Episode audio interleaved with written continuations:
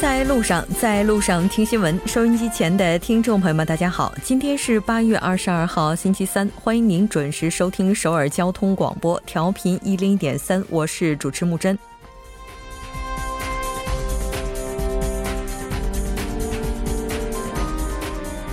别哭，我们还会再见。离散家属第一轮的团聚，在声声期待中画上了句号。满载韩国家属的大巴驶离金刚山，北韩亲属泪洒衣襟，紧随其后的画面，也是再次刺痛了无数人心。六十五年后的再见，今日一别，何日再相见？南北和平大业依然在路上。韩国政府正在探讨将国防白皮书中。北韩政府与北韩军是韩国的敌人这句话当中的敌人改为军事威胁，但这一节奏又是否过快呢？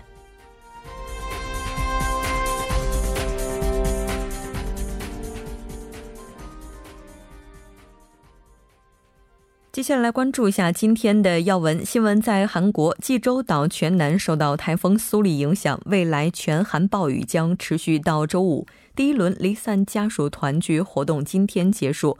半岛之外，美国财政部宣布制裁多个涉俄实体和个人。中国二零一九年考研时间公布。新闻放大镜板块依然邀请专家学者放大探讨新闻热点焦点。但今天我们要讨论的主题是八月临时国会。每周一到周晚六点至八点，了解最新动态，锁定调频一零点三新闻在路上。稍后是广告时间，广告过后马上回来。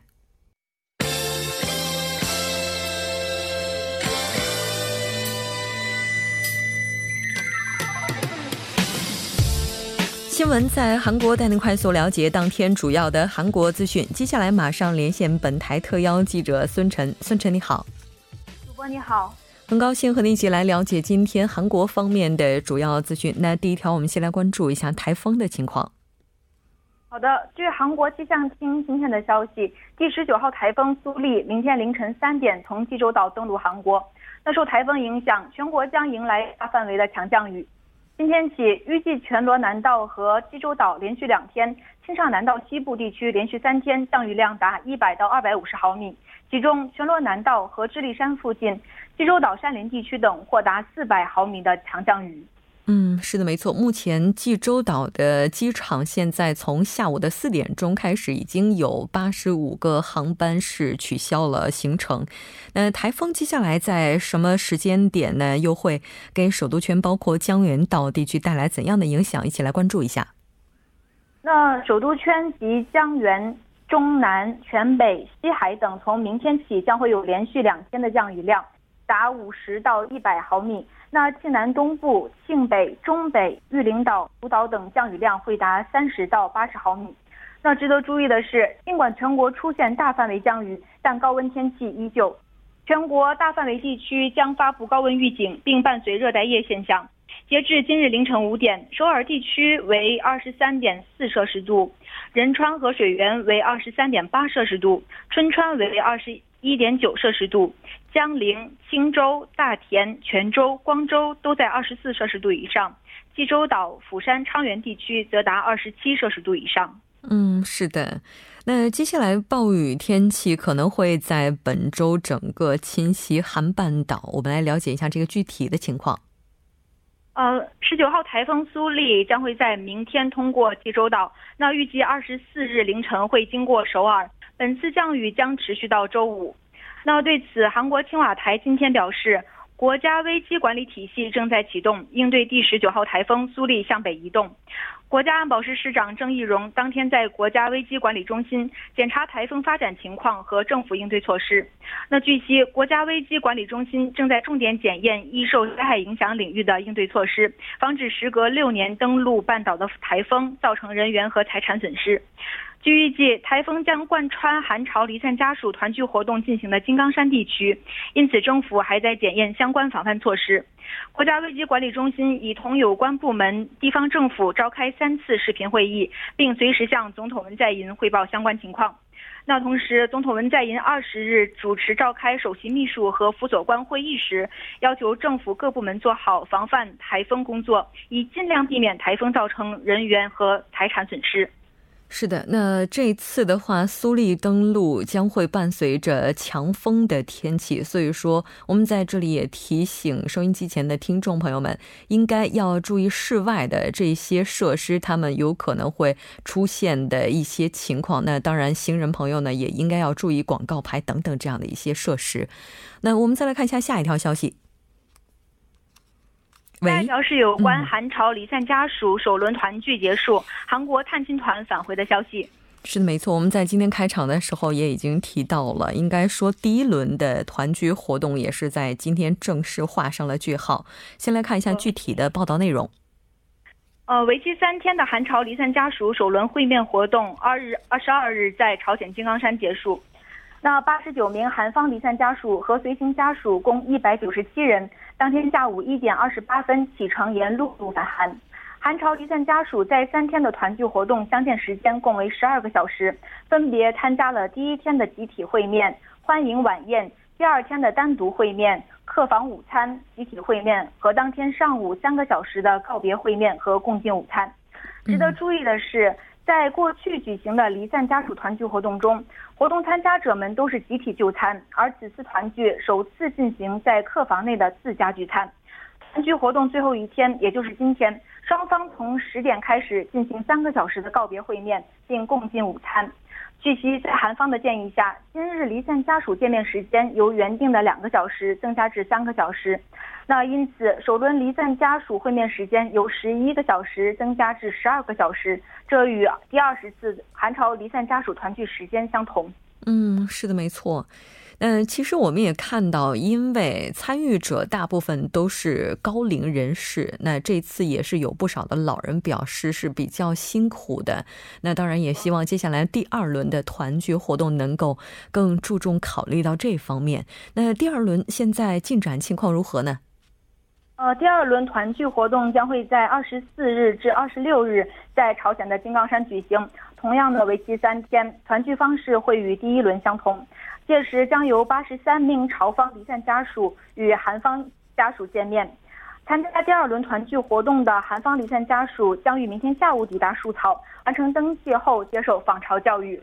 嗯，是的，没错。应该说，在这两轮结束之后，对于南北而言，接下来需要讨论的就是如何让离散家属之间的团聚活动能够常态化，并且呢实现规模化。那当然也不希望他们的这一次会面就成为人生的最后一次。接下来，我们再来关注一下特检的这条报道。好的，据特检组二十二日消息，已放弃延长调查德鲁王事件。时间的申请，那调查将于八月二十五日结束。根据法律规定，若特检组在规定期限内未完成调查或无法决定是否起诉，可以向总统申请延长三十天的调查时间。嗯，是的。那在之前的话，我们也来整理一下，那究竟对哪些方面进行了调查？啊，好的。六月二十七日，特检组正式着手调查德鲁王事件，就德鲁王在地选期间操纵舆论、影响选举，政界人士与德鲁王有怎样的关系等进行了严密的调查。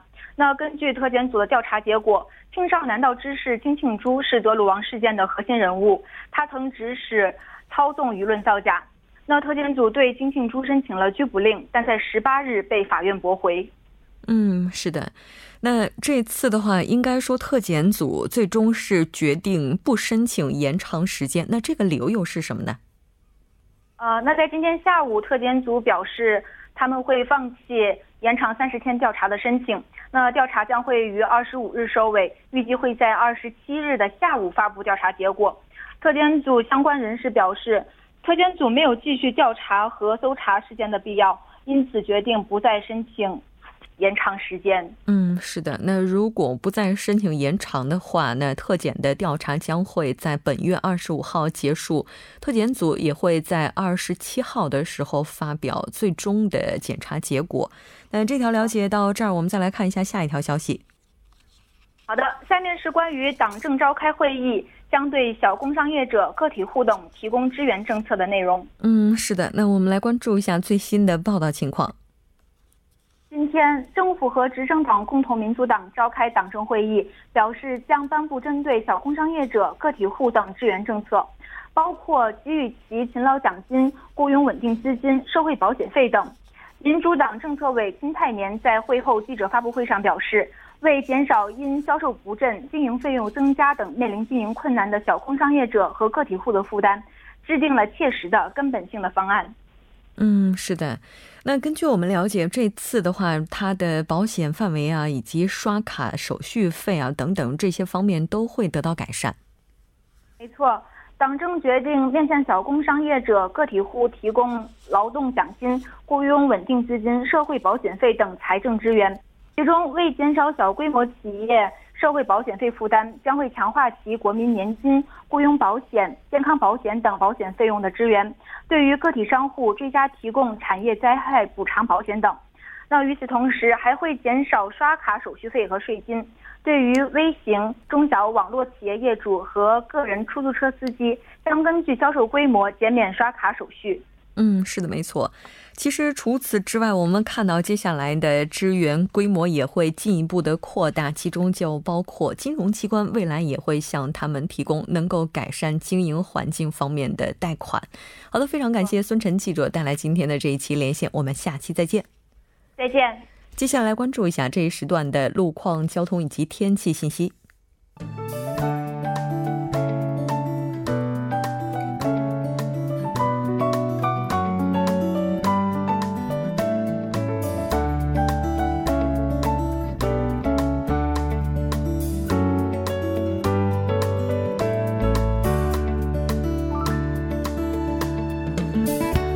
大家晚上好，今天是星期三，这里是由程琛为大家带来这一时段的路况及天气信息。现在是晚间六点十三分。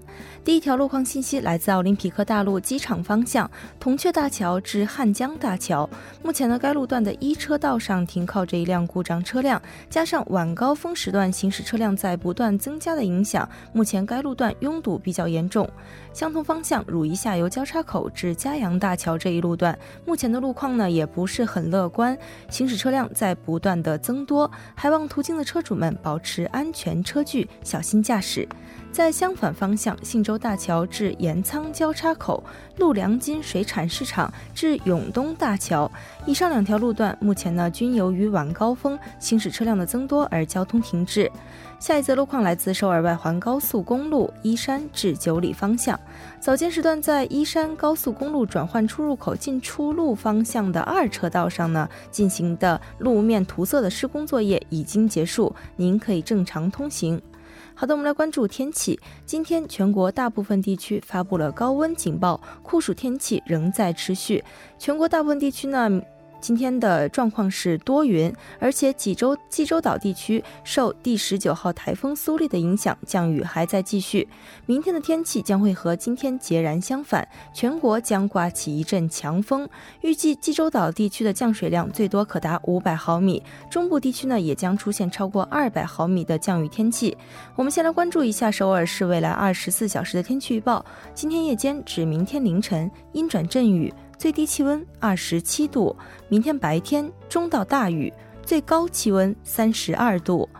好的，以上就是这一时段的天气与路况信息，我们稍后再见。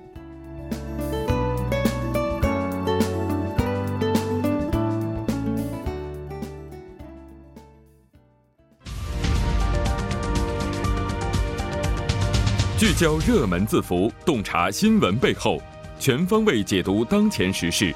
新闻字符。好的，欢迎回来，聚焦热门字符，解读新闻背后。接下来马上请出栏目嘉宾一乐，一乐你好，你好，主播，大家晚上好，很高兴和您一起来了解今天的新闻字符。那我们先来看一下字符是什么？哎，今天有点像一种宣传口号啊，嗯，叫做应对台风有方法。嗯，是的，咱们今天在韩国新闻部分也提到了台风接下来是要登陆了哈。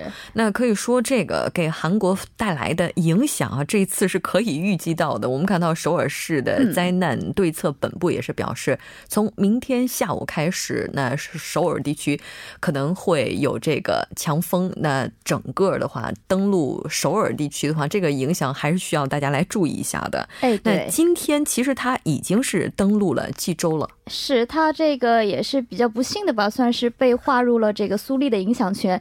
我今天准备这个时候就想到，上周咱们不聊过这个中国大陆地区不是遭遇了三次的这个连续的台风嘛？嗯，当时咱俩还在感叹啊，韩国可能 今年不会有台风光顾了。对对，不到一周，每次都巧妙的避过去。不到一周，咱俩属于啪啪被打脸了，觉得有些话不能说的太早。那刚刚主播也提到，这个台风会在明天可能会贯穿首尔，当然不光是首尔，它可能是未来两两天也是会贯穿整个韩半岛，算是六年以来的这样的一个比较具有强势的一个台风。嗯，你想想，台风来了还不意味着会降温，高温加台风是挺难受的。但是呢，还是要告诉大家，我们要更加注意的是什么？台风所带来的安全的这样的一个隐患。是的，因为这次的风速呢会有每秒三十五米左右。什么样什么样的一个概念？就是说，成年男性在这个风速达到每秒三十米的时候，也是很难行走的。你就想想三十五米会怎样？到达四十米的时候，这样的风速的大风啊，足以打破这种大岩石，是这样的一个强度。是的，我还记得大概在六年前的时候，那轮台风来袭哈，当时很多的媒体也都是告诉大家，应该要在家里面这个玻璃上贴上透明胶带，嗯嗯，然后那个十字交叉呢，那么贴对角线，对角线贴哈，是的。那其实咱们今天也是要教大家一些方法，就是怎么样及时的去让这个台风不要给我们带来那么大的影响。哎，对，那首先我们了解一下，韩国也是对于台风警报有两种，一种是注意报。还还有一种就是这个警报，当然不管是哪一种啊，就像待在房里的人，像刚刚主播说的，就是用那种比较宽的胶布贴一个 X 型对角线，对对角线插形都可以。当然了，还有一种就是更为简单的，就是说报纸家里不知道有没有，没有的话就一般纸，稍微把它打湿一点，把它贴在玻璃。玻璃上、窗户上，这是什么方法呢？它可以分散这个风压，哎，也可以减少这个玻璃会被破碎的这种可能性。嗯，还有一种就是说，还有是提到什么样的一种案例呢？就是说，这个我们窗户的窗框可能和窗户之间会有缝隙。嗯，哎，这种平时可能没有注意到，但是如果有这种风力较强的台风来临之前呢，最好提前修理好。此外呢，台风正式光临的时候，我们尽量的。坐的位置呢，要尽量的远离窗户，而且还有就是建筑外建筑外的这个电器的设施，我们就不要碰了。如果在家里遭到这个停电，尽量是用这个便携式的照明灯去代替这个蜡烛，这样的话是可以防止火灾发生的。是的，没错。嗯，这我们看到首尔市教育厅已经说了，现在的话，台风这个情况可以说是六年一遇吧？对，六年一遇的。呃，现在也是在探讨明天是不是应该要直接就放假，就临时的这个这个放假这样的一个建议啊。现在是我们也可以吗？差差距差距化，我刚想说，对于学生来讲，可能还有这样一个期待，但对于很多职场人士来讲，我们明天应该是风雨无阻的，是吧？那明天要出门的这些朋友。或者说要开车的朋友，明天我们可以怎么去注意呢？对，那作为风雨无阻的我们呢，当然安全还是要照顾一下的。如果我们开车遇到强风的话，那肯定是要慢行，因为这个车体被这个风吹的摇晃的比较厉害的话，是容易出现事故的。嗯还有一点，如果就是说有的人会把这个车停靠在这种汉江的岸边或者其他的这些江河旁边的时候，也一定要提前移走，因为如果置之不理的话，这个当江河的水涨水的时候，就很容易会被吞没了。还有在我们开车的时候，如果这个暴雨量的这个雨水啊，超过了轮胎的高度一半以上，这个轮胎高度一半以上，就要及时的停车躲避。这个躲避地点，如果不是这个进水危险区域的话，是建议地下的停车场要比地上的安全。为什么呢？是因为可以防止一些。这个风刮的一些坠落坠落物，或者说这个设施造成的这种坍塌，可以避免这方面的一个损失。当然，如果是在这个住宅区，或者说我们说这个工作的这种区域，这个高楼区域比较多的地方，我们也要检查一下这个排水口，因为这种排水口呢是容易被泥土啊，还有落叶这种情况会堵塞。如果堵塞的话，就会出现这种逆流的现现象。逆流现象出现以后，我们就说在室内的就很容易有这种。进水的这样的一个灾害，嗯。其实明天的话，我觉得可能也有很多朋友可能还是要在室外去进行一些活动，也会有的，是的，它肯定是不适合的。对，最好的方法是要待在家里面，但是总会有就是说不得已我们要出门的这种情况。是的，那如果咱们要是明天会有一些户外活动的话，该怎么注意呢？对，不管怎么样，就是说咱们出门之前一定要确认一下台风的这个状况再出门。哎，我们现在已经智能手机这么发达了，可以上个网，可以通过电视，当然了，还可以听听咱们这个广播啊。嗯，这个要及时的了解一下台风现在的这个风势情况。此外呢，就是说在户外的时候要尽量避免这种江河边有水的地方，还有什么山路啊，包括这个地下车道等等。也建议大家不要去这个工厂，因为工厂会有一些这个怎么说一些比较细微。的材料颗粒容易这个飞舞啊，然后包括在外面的时候，就是说我们生活当中最常遇见的几个点，一个路灯，还有电线杆，包括刚刚主播在开场的时候提到过这种大型的牌匾或者说广告牌，也尽量。去避免，因为这些一旦来临的时候都会变成凶器，包括树木。对，包括树木这些。记得这个一二年，就六年前的时候，当时那场台风是造成了韩国各地一千五百多个牌匾掉落，造成了十一人受伤。是的，没错。那其实明天的话，可能防汛部门也是要这神经绷起来了，及时的去查看水位，包括清理路面。好的，非常感谢尹月带来咱们今天的这一期节目，我们下期再见。好的，我们下期再见。稍后为您带来今天的他说：“新闻在路上，在路上听新闻。您的点赞，您的回馈，是对我们最大的鼓励与支持。参与节目，您可以发送短信到井号一零一三，每条短信会收取您五十韩元的通信费用。另外，您也可以登录 TBS 官网三 w 点 tbs 点 s o v e r 点 kr 给我们留言。当然。”在 Instagram 搜索 TBS C News 也可以参与互动。新闻在路上，期待您的参与。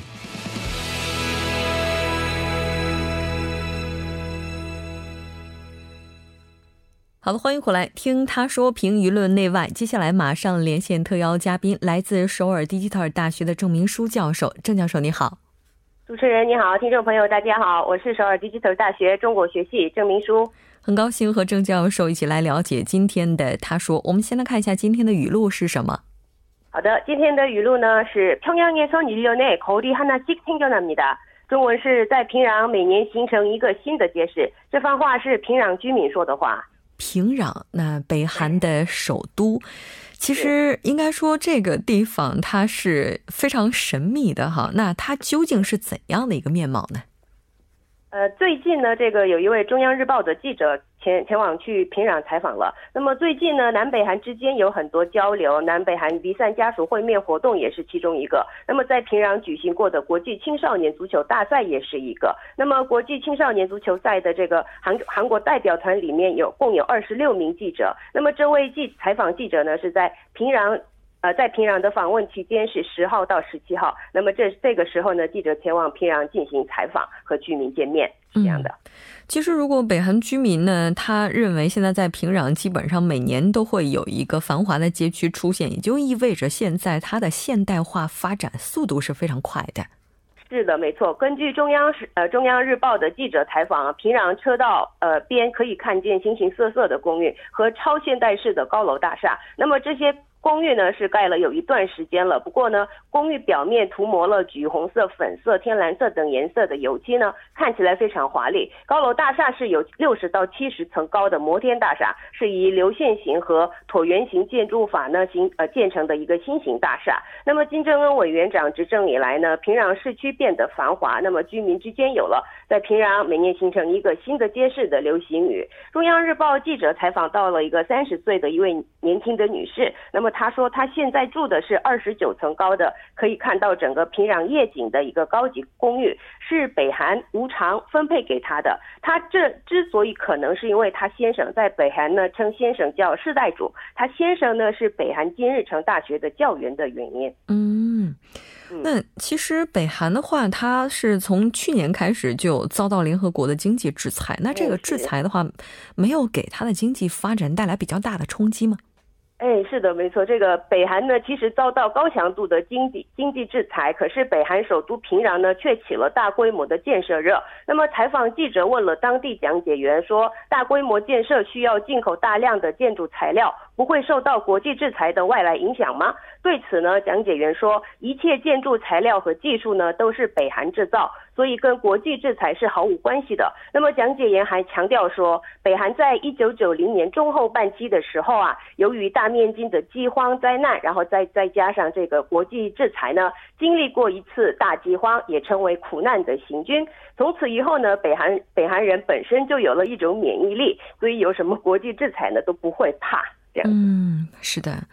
应该说，在这个过程当中呢，他也是提高了自给自足的能力。除了刚才提到的这个基础设施硬实力方面之外，哈，那北韩的软实力方面怎么样呢？这个呃，软实力就是 soft power，是与军事力、经济力量等的软呃硬件实力是一种相对的概念。那么，这位采访记者呢，时隔十年再次来到平壤以后呢，他发现。呃，北韩产品的包装设计非常进步，呃，和以前完全不一样。那么对此呢，随行的北韩讲解员又说，这是北韩的国产北韩的国产化努力带来的成果。那么金正恩在去年十月的时候特别访问了化妆品工厂，强调了这个化妆品质量改善。他说，北韩化妆品呢，只要打哈欠，脸都会变得像这个国字狸一样，那黑眼圈黑眼一团一团这样子。所以呢，从此以后质量呢都都有所改善。哦，是这样的，其实也让人想起前一段时间呢，金正恩也是下了工厂去进行参观，当时也是展示了一些产品的包装哈。那今年是金正恩执政的第七个年头，那我们去该怎么样看待他的这个发展呢？金正恩执政七年来呢，平壤的高楼大厦多了，街道也变得繁华。从外表上来看呢，北韩啊呃 平壤起了很大的变化。那么呃有有有分析说，带来变化的主要原因是北韩重视科学的政策，再加上对多余的生产物承认所有和处分权的这个社会主义企业责任管理模式等措施，和这个集市经济模式相结合，呃起了这个增效的作用。嗯，是的，没错，可能关键还是在于怎么样去保障。让它的可持续性。好的，非常感谢今天郑教授带来的这一期节目，我们下期再见。谢谢。半点过后马上回来。